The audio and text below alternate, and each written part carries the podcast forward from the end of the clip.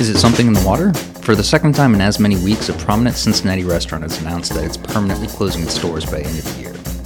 But, in less depressing news, a craft brewery has a new owner that is poised to help it grow. This is Above the Fold.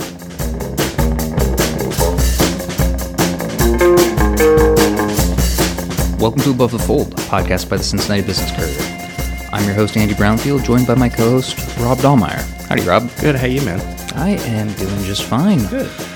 So I got a question for you. Uh, people may not know that I manage the social media for the Cincinnati Business Courier.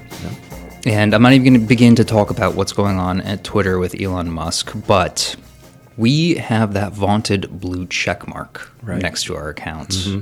Is that worth $8 a month going forward? Wow. I'd have to say yes, although I want to say no. I don't know. What do you think? See, it's tricky This as is a, great real-time question. as, a media organization, that, that blue check mark, at least if you're not a power user of Twitter who's just very keyed into what a, a cluster it is right now and is the the kind of the comedy gold that's coming out of some people mocking Elon by buying these blue check marks pretending to be other people. But if you're just a casual user, that blue check mark means, okay, yeah, this is really the Cincinnati Business Courier. I can trust the news that's coming out of here. Right. It's uh, it's one of these things that's been around for such a long time, and it's worked so well. I mean, I know there are a million hiccups with the blue check mark, but it's it's a system that kind of it just works, and so changing that is impacting a lot of people's lives, including a lot of journalists. Yeah. Right, and the last thing we'd want is for someone to uh, buy a blue check mark, change their name, because we're just ampersand business courier. Right. Someone could take ampersand Cincinnati business courier, buy a blue check mark, pretend to be us. Yep. So it's uh, You're potential for people ideas, comedy. by the way. Uh, Yeah. You know, uh, hopefully none of our listeners are anarchists. No. But yeah, it's it's it's potential for comedic gold, also potential for disaster. Totally. But so, in the the biggest news of the week this week, you know, I, I went through a period in my life when I was really into urban exploration, and I shouldn't be admitting this on the podcast, but uh, there are a couple of times where I may have. Um, crossed boundaries into abandoned properties like the Peters Cartridge Factory, which is going to come up in a later story here. But I did Google, and the, the statute of limitation is four years in Ohio. And malls, especially given the state of retail and malls in America, have been a huge opportunity for urban exploration and just photography. But uh, our, our region's largest mall, sadly, may be one such place soon. Uh, Forest Fair Village, formerly Forest Fair Mall, has been closed by the city because the fire department did some inspections and they found exit doors unusable, screwed shut or padlocked, missing or broken emergency lights, and it's just an unsafe environment and apparently has been since 2015. And it's just it's a giant fire hazard. I mean, essentially, that's what they're saying. Yeah, they're saying that if a fire caught, if the mall caught fire, people would not be able to get out, which is you know, It's suboptimal. horrifying. Yeah, it's horrifying. Yeah, they the fire department said that the owner, New York-based World Properties Incorporated, which bought the mall in, in 2010, has been negligent in maintaining fire and life safety systems since 2015. And the the mall's going to be shuttered soon. For Bulldozed, yeah. yeah, the the state of Ohio got millions of dollars from the federal government for demolition of blighted properties, and this is one of them.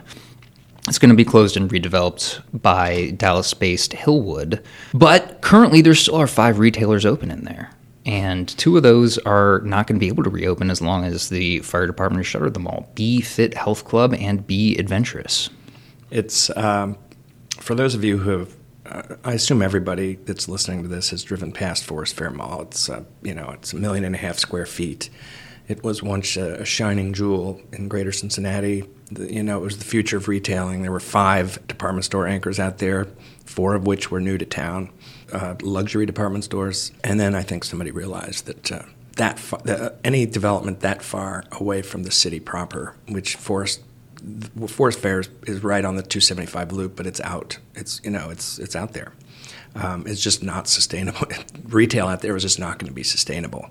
It's an it was an incredible bet that they that the developers made at the time. It was a Canadian company, not to put it in the city. This was back when cities proper were not really doing these kinds of developments that you see now at Rookwood or in Oakley Station, things like that.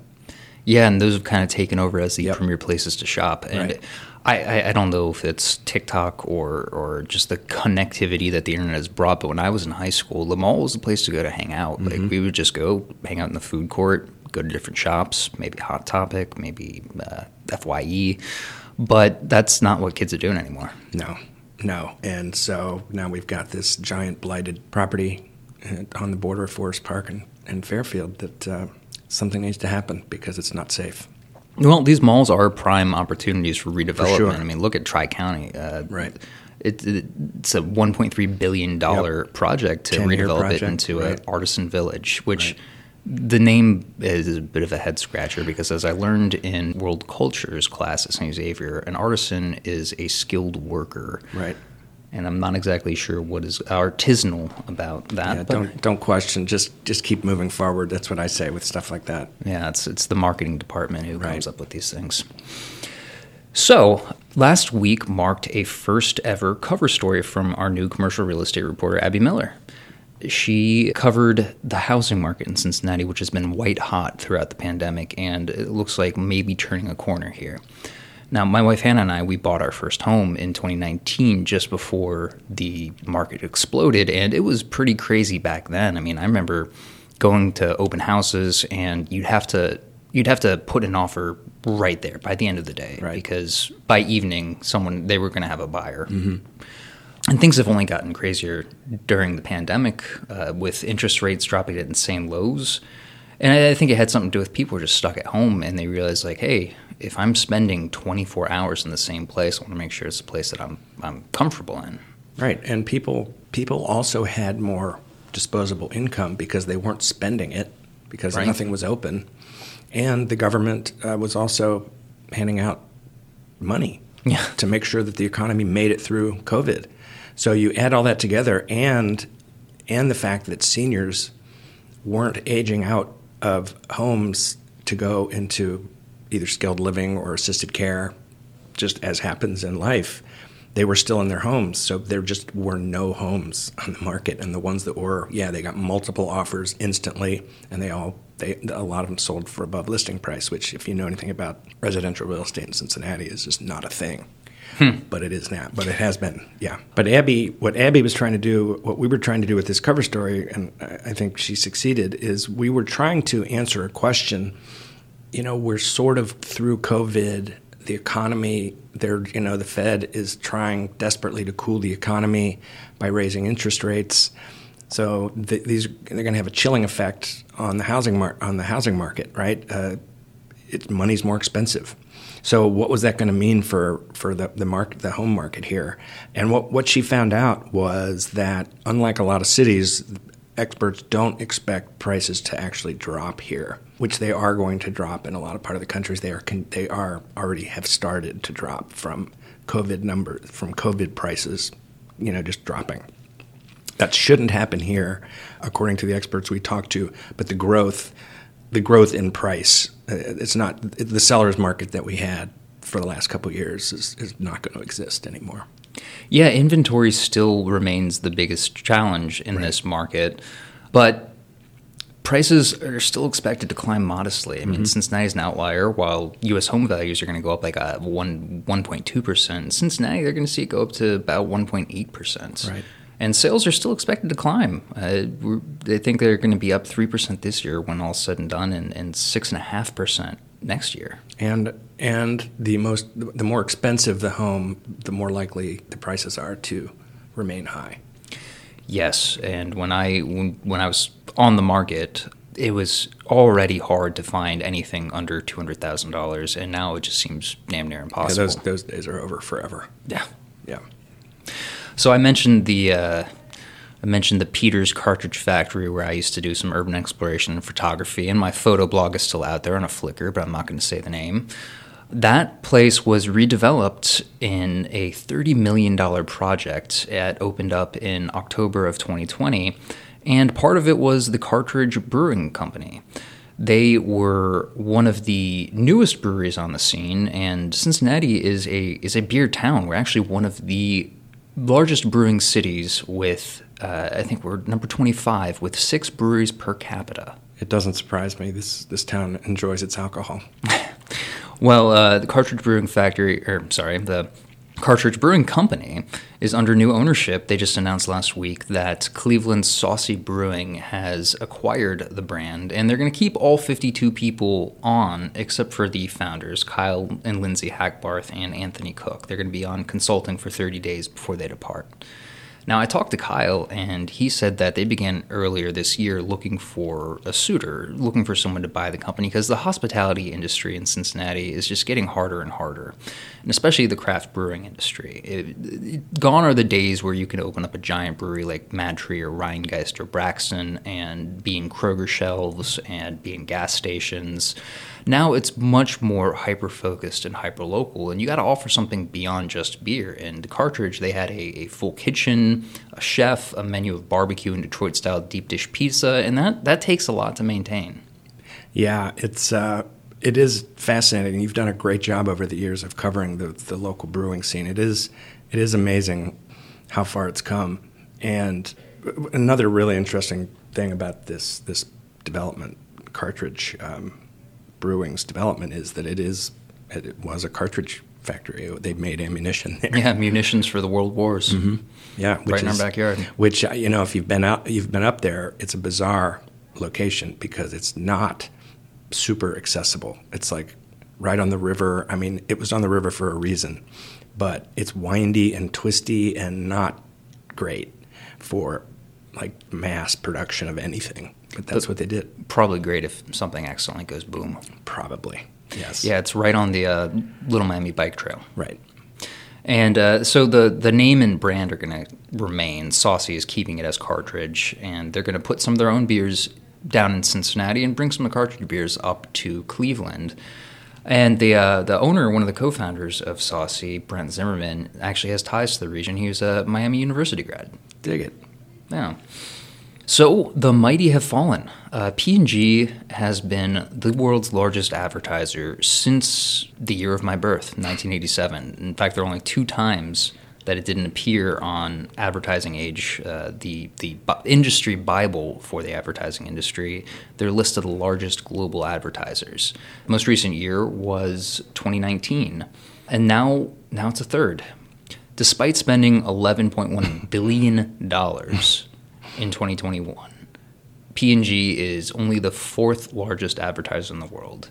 Now they've been kind of playing a game of leapfrog with Amazon. Uh, Amazon dethroned them in 2019. The Amazon that year, I believe, they spent 11 billion to P&G's 10 and change, and these are just staggering numbers. But this year, Amazon spent 16.9 billion dollars on advertising, and that just trounced what Procter and Gamble spent. One of the amazing stories about Amazon and advertising is that once upon a time, uh, Jeff Bezos, who, who founded Amazon and who ran it until recently, and is, I guess, the second richest guy in the world after Musk. I think. I think they point. or they flip flop all the time depending on the share prices. Much like P and G and. Amazon in the advertising world, Musk and uh, Bezos they leapfrog but, each other. But Bezos' stroke of genius, one of many, was uh, when they were starting up when they wanted to start Amazon Prime, when they wanted to offer free shipping, the way they afforded, the way they could justify it and afford it was they they did not advertise. That they decided to take all the money that they would have spent on advertising and put it towards free shipping. And Bezos' idea was people despise paying for shipping, and look at him now. But it's very interesting, though, that now they're spending so much on advertising you know, leapfrogging Procter, which is an advertising juggernaut, is is is stunning. It's no mean feat, but yeah. you know, P and G, I I think they are um, they they are as they do with their products, innovating in how they handle their marketing as well. I, I think maybe getting in front of people through traditional, expensive, high dollar adver- national advertising campaigns may not be the mainstay going forward here. Right. They um, can't remember who said this, but it's a tr- you know it's one of these famous lines in advertising is that some CEO said at some point. Uh, year, you know, decades and decades ago, I, half of my ad budget is working. I just don't know which half. Hmm. so there's always been a lot of smoke and mirrors in advertising about return on investment, and I think advertisers like Procter are, are wanting more and more control over exactly what they're getting for their for their money, and which is why what you what you said is true that they're constantly looking at what's next, what's next, what's next, and not necessarily you know buying the just the Olympics and being done. Yeah, yeah. I mean, it's uh, you can spend millions of dollars on an ad that airs during the Super Bowl, but are you reaching the 16 year old kid who is Right. playing Fortnite? Are you Right. reaching the 21 year old girl who's watching makeup tutorials on YouTube? Probably not. Right. Exactly. So, as as we said at the top, it's not been a, a good month for restaurant closings. Uh, it's not been a good year for restaurant closings. A lot of a lot of pretty prominent places from good operators have uh, announced that you know this is they're, they've thrown in the towel. Um, the branch in East Walnut Hills, Fausto at the Contemporary Arts Center just announced its closing, and Lil's Bagels in Covington also. But just last week, Pleasantry, uh, one of the, the mainstays in Over the Rhine, which opened in, in May 2016, uh, they said that they're going to be closing their doors. Yeah, it's uh, the restaurant industry, as you know, as somebody who's covered it for a long time, is still trying to figure out what new what the new normal is post COVID. You know, a lot of restaurants uh, closed during COVID. A lot hung around, assuming that things would bounce back, and people aren't living the same ways that they used to. They're not going to the same areas that they used to. People are working from home or hybrid, either hybrid or remote work, and that has just changed the equation for everybody. It's also really difficult to find the labor market just really tight, so it's tough to find help. It's tough to find workers. Yeah, and, and like I said, Pleasantry, they're good operators. These aren't these aren't just uh, people looking to, to cash in, make quick butt. They did um, local food, seasonal food back before it was kind of the, the thing to do. They had a big focus on natural wine, which is a, a growing trend in the industry, and it's just it sounds intuitive, but it's really pretty simple. It's just wine with no additives, no preservatives, no corrections or manipulations. It's people squeezing grapes, fermenting the juice, and bottling it as it is. And I remember when I was a kid, my dad made wine, and I, it had been less than five. I don't remember how it turned out. Obviously, I couldn't drink it, but I do remember stomping on grapes in a tub to make that wine. That's great. Yeah. So, but uh, these folks do have another um, location Yeah, they East Walnut Hills. Uh, yeah, that's Daniel, the one one half of the the Pleasantry team. He just opened up Iris Reed this year, named after his two children. It's a, a retailer and wine bar focused on their natural wines. On that exact thing. Yeah. Yeah. All right, so Molly Wellmann is our guest today on Above the Fold, and it's kind of fortuitous timing. Condé Nast Traveler just penned an article about how Cincinnati and Northern Kentucky are one of the 23 must-visit destinations for 2023, and they kind of credit her with the revival of the beverage and bourbon industry in Northern Kentucky. Now, when I took over the cocktail, not the cocktail, but the restaurant beat in uh, 2014 or so, she was really the queen of cocktails. She had neons, she had Japp's, Old Kentucky Bourbon Bar, Myrtle's Punch House. Her group acquired Northside Restaurant Melt and added food to their locations. And earlier this year, Molly Wellmann, she finally retired from bar owning and operations. Um, she's still keeping pretty active. She started during the pandemic a five o'clock tales, a daily video program where she would teach people how to make cocktails from their homes as they were all stuck at home during the pandemic. And it's something she's kept up on on Facebook and TikTok. But we talked to her about what she's been up to since leaving the day to day in the industry. Now, I want to say something that we mentioned her husband's car in the podcast, and it's a custom C8 Corvette, and it looks straight out of the movie Tron. It's blue with neon green accents, and the lines, the lights, the wheels. It's got batwing doors and neon lights undercarriage, and it's, it's a sight to behold. Spectacular. So here's Molly Wellmann on Above the Fold. This is what happens when like I'm I'm in charge of, of editing and, and producing the podcast too. So it's learning a whole new skill set. Yeah, I can only imagine. I appreciate you being with here. I'm ex- so excited you asked me. Well, it was great running into you at Symposium. Had you been there before? I have not, and I was, I was, I've always wanted to go there because I've heard such great things, and they lived up to every expectation. So, Yeah. like, it was, I love what they're doing. It's really cool. Great people there too. Yeah, and they're opening up a spot in OTR too. Nice. Yeah, Larder. Lord, that's I've heard of that. Wait, where will that be? Uh, it'll be on Pleasant. Oh, even better. Very cool. Yeah. Awesome. I love that. I like Pleasant Street. It is Yeah. very pleasant. Where do you live? What part of town do you live? I live in Clifton. Okay. Yeah, on the, on the south side of Clifton. Okay. So Fairview Park. I live in the CUF. CUF. The CUF. CUF. Which Okay. Very complicated when you talk about uh, Clifton Heights, CUF, Clifton, University uh, Heights. University Yeah. Heights. Yeah. Fairmount. yeah. Yeah. And I, I mean, Fairview Park is our backyard. So, Okay. That's- okay. yeah. Gotcha. Oh, that's cool. yeah, it's awesome.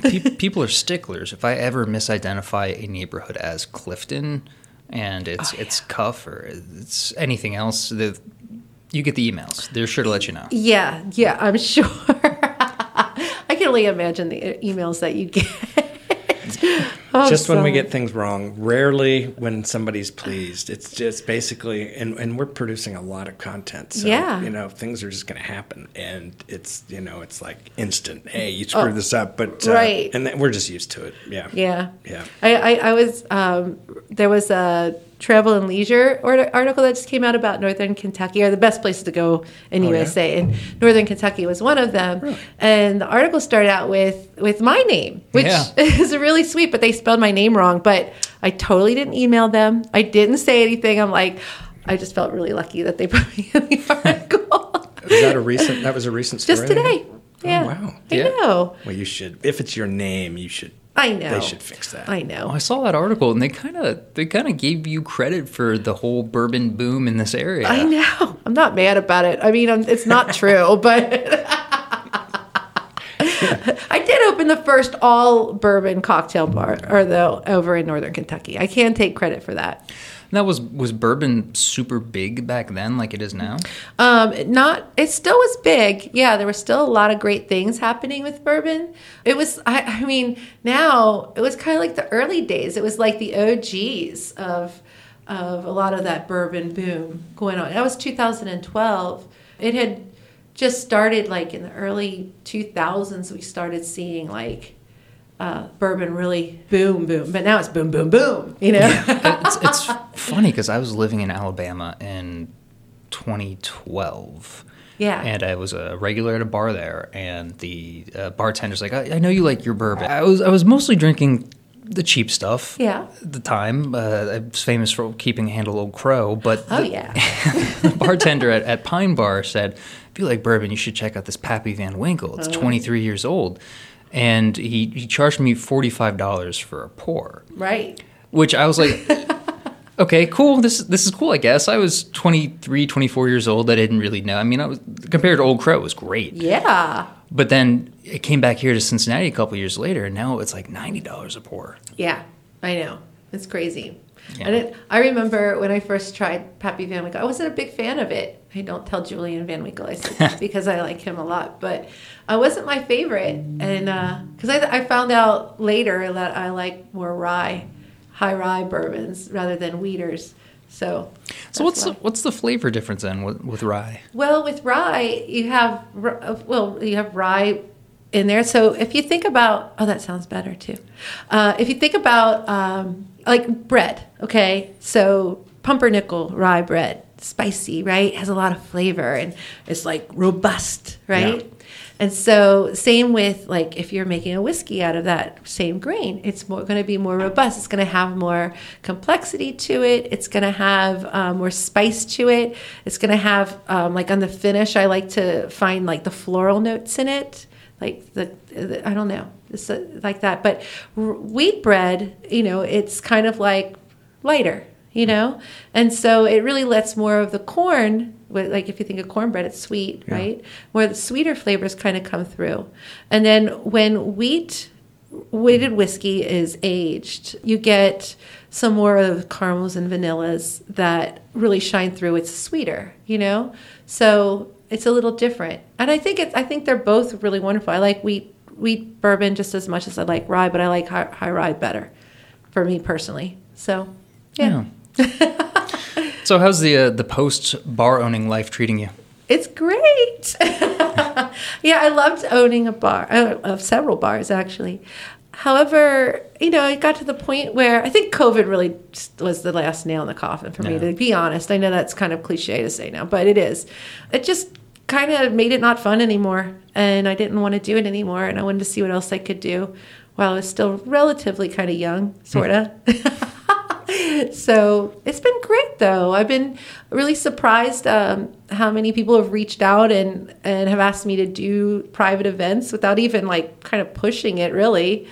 I've been really busy. It's been awesome. I'm very grateful. Very grateful. That's the big word. So would you would you consider what you're doing now to be your new career? Uh, for right now, yeah, For yeah, right, for right now. yeah. I, you know, when I when I sold Japp's, I knew I could do a lot of things, you know, and I knew I had built a brand.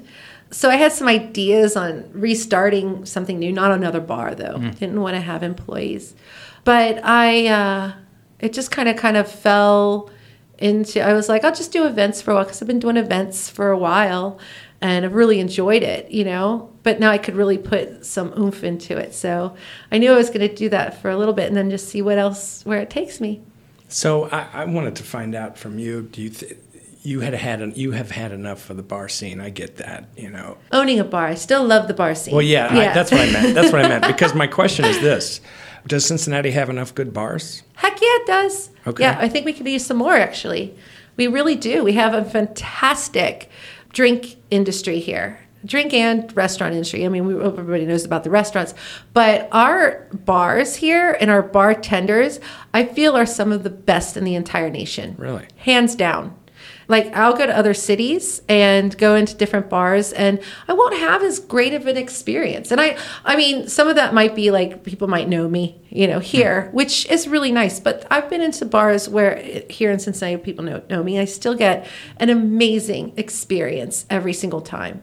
So I am so grateful that we have that industry. And another thing is we're very tight knit too. There's only like one place I think in northern Kentucky that's very competitive with other bars. However, every bar that I know, every bar owner, and I know pretty much everybody, uh, they everybody has everybody else's back. You know, we lift each other up, and I think that's really really special in our in our city. Yeah. What do you think it is about uh, Cincinnati? Why, why would Cincinnati have good bartenders? Any idea? Um, I think because we're just really nice. we're very welcoming. It's funny, like we have. I, I was just talking about this. There's a magic in Cincinnati I don't think you can find anywhere else, right? We're very well educated. We're well traveled. We have some great businesses here, big businesses, world renowned businesses. We also have, we're very family oriented here. And like I'm a seventh generation Cincinnatian, and there's so many people who are generational Cincinnatians, and family is really, really important. So I think that kind of has a lot to do with it, just the welcomingness of, you know, you you're being welcomed like you're part of our family. Yeah, So I've gotten that feeling as well. Yeah. Is there something about just the food and beverage industry culture that kind of produces it? Because I remember back when I was in college and I would come back to Cincinnati and I would go to bars like the Comet. And the Comet's a great bar. I Love the love the Comet. Comet. But it was it was pretty much just a, a beer and a very simple mixed drink bar. Yeah. And it feels like now, even, and I know he's he's one of your, your former employees, your proteges, uh, the Northside Yacht Club, Oh, Stewart, yeah. like they, it's very much a divey bar in the same vein as the Comet, but the beverage program there is just excellent. yeah, it's fantastic. I know I can always get a good drink there. Yeah. So, But I think, I mean, first of all, the trend of having better drinks, I think, is is something that um, has come about. A lot of a lot of the bar, a lot of people that I've, I don't want to, pick- I have, I don't have a big head about myself, but I have had a lot of bartenders who've gone on and opened some magnificent places that are so unique and so awesome, and they do care about the cocktail, and I'm super happy that that kind of happened. Even like Stuart and John, you know, little punk rockers, like they're like, "Oh, I love chartreuse." That's so weird. they're not like, "Oh yeah, only PBR for me." No, they're like, "I like chartreuse and like rum agricole and blah blah." blah. That's And great. it's so cool. So snobby punk rockers. That's what I like to produce. Yeah. well, it's fun because you can get like go? really nice tiki cocktails, or you can just for three dollars spin the wheel and get a cowboy shot of Old Crow, or Yeah. maybe something nicer. I think it's a great mix. Uh, It, it, it reaches a lot of different people and tastes. So I think that's really cool.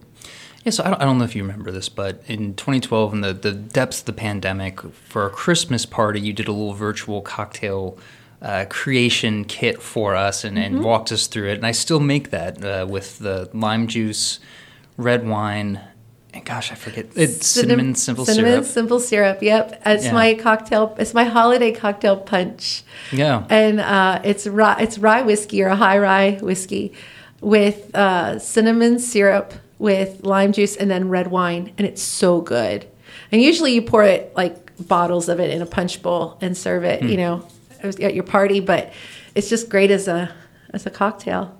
Glad you liked it. It- but my wife Hannah and I, we still still make that from time to time. And is that is, is that the kind of thing that you're doing now? These private events? Or? Well, kind of. I cannot, since I don't have a liquor license anymore, I can't sell liquor. So, what I usually do is I have a website that I kind of hastily put together that people could um, hit a button and it'll go straight to my email. They could book me. It's called Book Me, and uh, and I do classes. So sometimes people will be like, "Hey, we want to do a class for our company or whatever." I'll show up with all the mixers I need. I tell them what uh, spirits I need because I can't bring the spirits, and cups and ice. They they bring cups and ice, and then I go through like three to four cocktails and how to make them, the stories behind them. But mostly, what I've been doing is just bartending where I come up with three amazing cocktails for the season and what would fit the uh, everybody's tastes. And depending on how many people, I either batch them so it goes really fast, mm-hmm. and, or if it's just a few people, then I just make them each one. And that, that's what I've been doing mostly. It's been a lot of fun. So I've done mm-hmm. like 800 people to a 1,000 Wow. people by myself, which Wow. is really fun. I love that. And then I've done people, you know, people's parties at their house, like 10 people. What's it like to move through a city like Cincinnati and have so many people know who you are?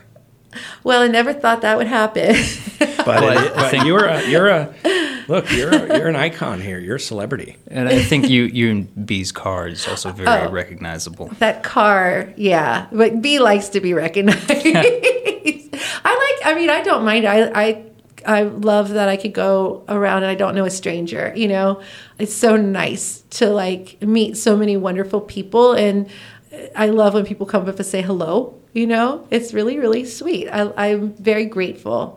So, And it's a happy. I mean, what, what you, you know, you bring a lot of joy to what you're doing. Yeah. Just you individually, but luckily but- nobody's throwing anything at right. me. So. It's not. Yeah, and it's a it's a great escape. You know, it's just Yeah. a, it's a wonderful escape. I wanted to, I wanted to find out from you. COVID's not done. Maybe it'll I never be done. But it's you know we're through we're through whatever we're through.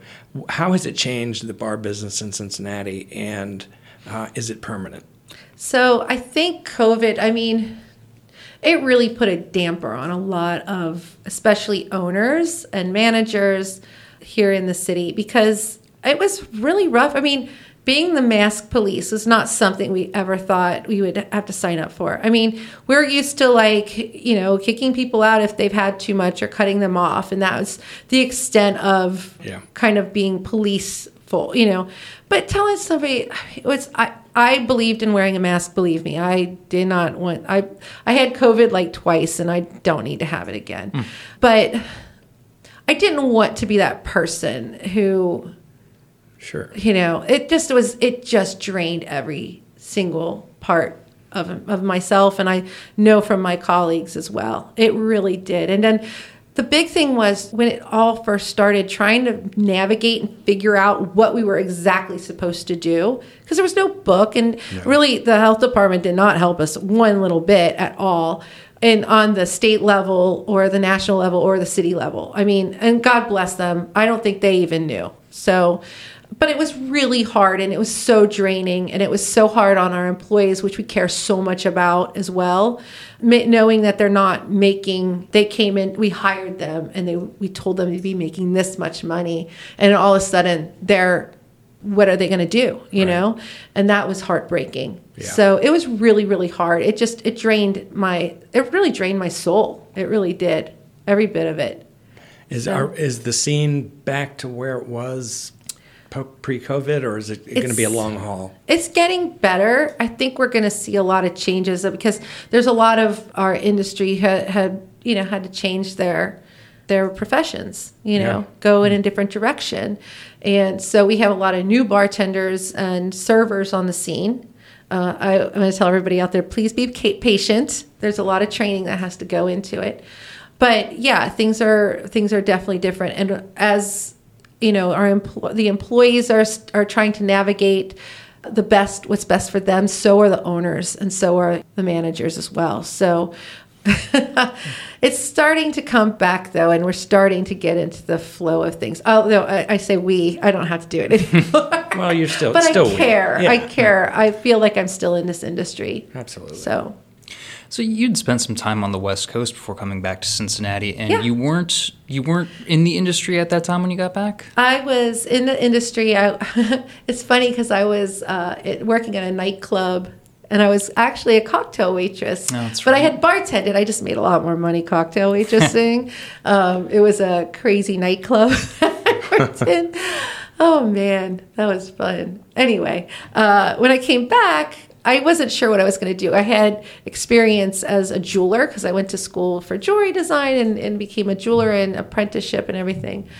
And uh, I knew that if I went and worked at a jewelry store, that they would just put me in the back and I'd polish and repair all day. And I knew I wanted to be in front of people because I don't have the jeweler, you know, I don't look like I should be working at Richter and Phillips. Let's just put it that way. I love them. Uh, but, um, and then I also went to school for nutrition. But during my apprent- or my uh, internship, I realized I do not like you know telling people what to eat. People do not like to be told what to eat at all. Hmm. That's and it was very sad. So I knew I didn't want to go into that at all. people don't mind being told what to drink, but they do really mind when you're like, you have to eat your vegetables. They do not like that. That's interesting. So uh, I thought I, I went into bartending to see where I fit in in the city, and apparently it's behind a bar. Yeah. So was was Chalk with Jean Robert? Was that the first one? Yeah, it was Yeah. great. I miss it. Yeah. It was that was where uh, you know they hired me. They're like, "Hey, we want you to make classic and craft cocktails. That's what we want to hire somebody who knows how to do that." I'm like, "Oh yeah, I totally know how to do that." I had no idea. I worked at a nightclub, you know, and so I went home and I started studying classic cocktails, and I fell in love with it because it has a lot of history, and I've always loved history. And I found that with studying cocktails and spirits, that I could learn the history of the world through that. Hmm. So that's how it came. And then, so I started making all these old cocktails. And Jared Whalen, who was my chef, God bless him, his soul, he let me in the kitchen to make my syrups. He gave me a corner where I could like make all my stuff. And, uh, because yeah, that's crazy because chefs don't let people on the front of the house in in the kitchen, you right. know, and uh, I would make all these syrups and different things, and then I would present them to people as they would come in. Instead of them ordering, I'd be like, "Okay, so I have this great drink, and I, let me tell you the story behind it." And I kind of got noticed for that, and that's kind of how I got started. But I still do that today. Yeah, yeah, no, you and I we've talked about that before, and it sounded like you had a lot of creative freedom in that kitchen to really not just you know, read from a recipe book and, and make stuff, but kind of explore your own concepts. big time. I learned so much from being around the chefs and them coming up with their specials and whatnot, and just getting ideas and learning about flavor combinations at that point as well. It was it was amazing. I loved hanging out. Those crazy those crazy cooks in the kitchen. They were just the best. They still are. I mean, some of them aren't with us any longer, but God, that was so it was so great. It was awesome. I still cherish those days. Now, was your ambition back then to own your own bars? No, I didn't have any. I just wanted to see where I fit in. I, I you know, it's funny. Um, I kind of do this like I'm doing now. Like I just kind of like, okay, let's just be open to like whatever and just stick to our our gut and see what happens. And so that's what I did then. I I kind of came back to Cincinnati not knowing what I wanted to do, and uh, just kind of fell into it. And so I'm kind of seeing what happens with this and it's kind of interesting. Kind of trying to find like my soul or where I'm supposed to be now. And slowly but surely, it's starting to wake up to that, which I'm very excited. We'll see. Which is what? I don't know. Mm-hmm. You just know you're open I, to it. I just know I'm open to it and I see opportunities coming my way. So, and I think the things that I'm doing now are kind of opening a lot of those possibilities up. So, so I would assume it's got people as this. Whatever you end up doing, will have people oh, people, yeah. in the and- center. Yeah. You think it'll be in the hospitality or hospitality adjacent? I know. uh, I know it'll be about drinks and history. Yeah. That that I do know because that's what I want to do. yeah. So my dream is to have my own like my own show to like Hmm. show how to do this and then tell these stories and and um, tell them in a way where people can identify with it. You know, Sure. Does that make sense? Oh yeah. So I think that is is really important. Right right now I'm also I'm work trying to work on this book that I've been working on for a long time uh, on the history of drinking in Cincinnati because I love our history we have here. That is I think part of will open up some other things that I want to continue to do as well. Well, So- I was I was always told uh, I can't remember her name, but there was a a big anti-drinking woman back in the 1800s who Carrie, Yeah, Carrie Carrie Nation. Carrie Nation who went around smashing up bars, Yeah. and the old the rumor was she got here and left because there was too many. I, Right. Yeah. she came here actually she was from Kansas and she uh she came here to do a talk, you know, to do a lecture. And uh I don't think she ever visited Vine Street, honestly. But uh, there's one story where she was about to, you know, leave and get on her train and everything. 'cause she was doing a, she she would go around the country Yeah. talking to different temperance organizations and whatnot. There was one story where this woman came up to her here in Cincinnati and she was like, Oh, you've changed my whole view. I'm not drinking anymore. I'm going to go straight and this, that, and the other thing. And then, like, when uh, the woman finally left and Carrie was about to get on a train, she's noticed her earrings were gone. So true, true Cincinnati. You know, the way that Cincinnati was so rough and tumble, they didn't put up with that crap. Right. You know, they just did it. that's it. a great. That is great. Well, Molly, thanks so much for coming to, to be with us today, and can't Oh. wait to see what's next for you. Thank you. I'm so excited. This has been awesome. I Thank you. appreciate you guys. Thank you. Above the Fold is a podcast by the Cincinnati Business Courier, hosted by me, Andy Brownfield, and Rob Daumeyer. The podcast is produced and edited by me, and our theme music was written by Dylan McCartney. Come back next week for another edition of Above the Fold.